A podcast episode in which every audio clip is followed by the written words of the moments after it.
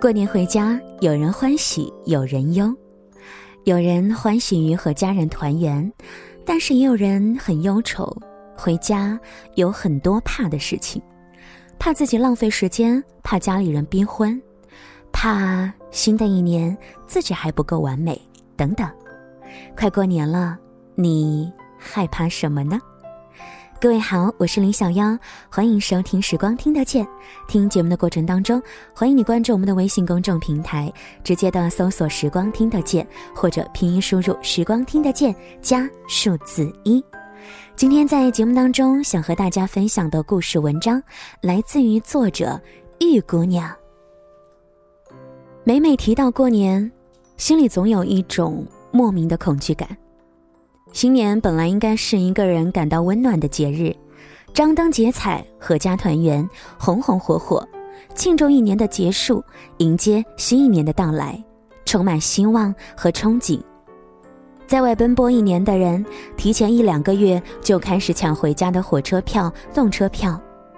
年前几天，迎着拥堵的车流，提着大包小包，奔波十几个小时回家。看到昏暗的灯光下，爸妈早已准备好热腾腾的饭菜，那一刻心是暖的。可是，可口的饭菜、嘘寒问暖的关心、阳光味道的被窝、卸下防备的身心、重整旗鼓、整装待发，这才是新年本该有的样子啊！可任何看似美满的场景。背后蕴藏许多猝不及防，比如说七大姑八大姨的各种关心，让困顿不安的心更加的焦虑了。举一些例子吧。大学的时候，大人问：“哎，你读的什么专业啊？”“通信工程。”“哦，通讯工程是搞通讯的吗？”“呃，其实不全是。”“那。”这个专业以后是做什么的呀？可以去三大运营商或者是乙方当技术。嗯，能说具体点吗？我没怎么读过书，好像听不太懂。我回答说：“嗯，可能就是和网络电话有关的。”我也不知道准不准确。每一次当别人这么问我，我就这么回答，他们貌似就懂了。毕业之后，又有人开始问了。哎，毕业了，在做什么工作呢？我回答说，新媒体。新媒体是做什么的呀？就是在公众号上发发文章。公众号您知道吧？不知道。工资高吗？一个月有几千块，够自己花。哦，那有男朋友了吗？没有。这么大了，该找个男朋友了。差不多可以呀，就结婚了。嗯，还早，我不想那么快。不早了，我像你们这么大呀，孩子都两岁了。你们这些读书人就是要求高。唉，每每听到这样的一些质问，我也不知道该怎么去回答。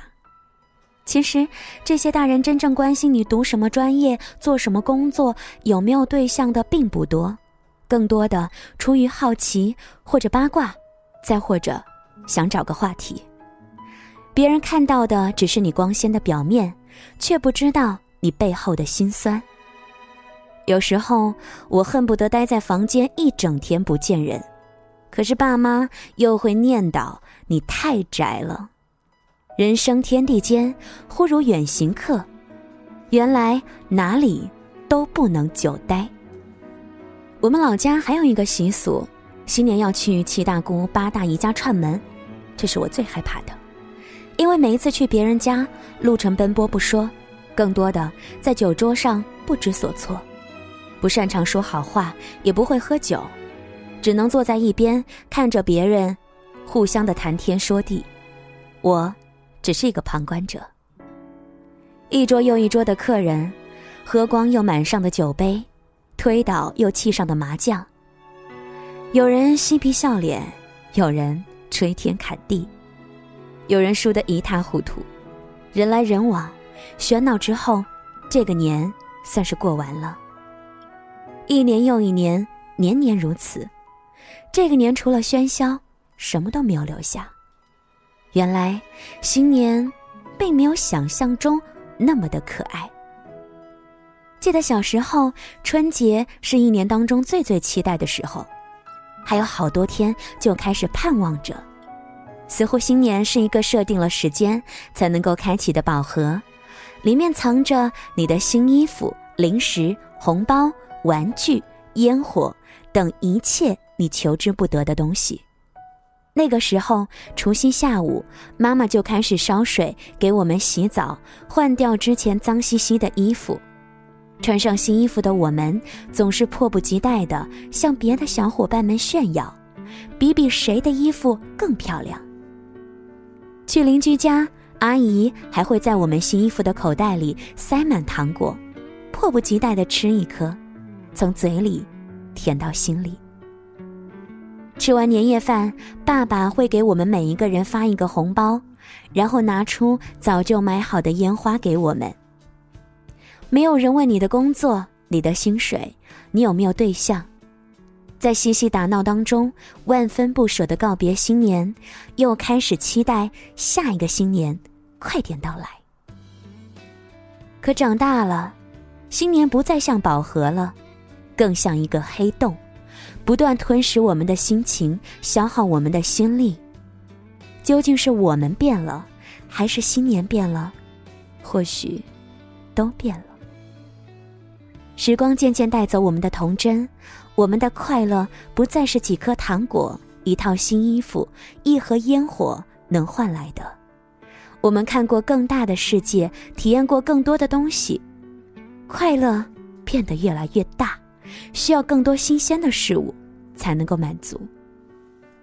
随着年龄的增长，体验更多的东西，其实我们身上的压力和责任也越来越大。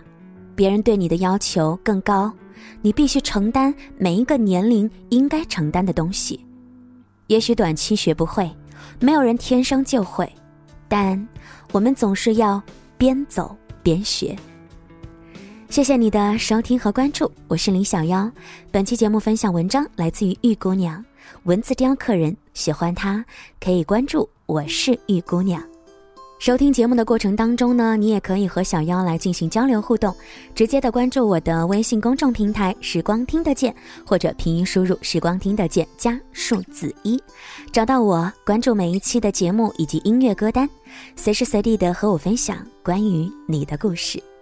马上就是新年了，我想呢，在你的身边也一定有很多的心情想要分享，很多的故事想要让别人听到，在后台和我留言吧。祝你新年快乐也祝你晚安喽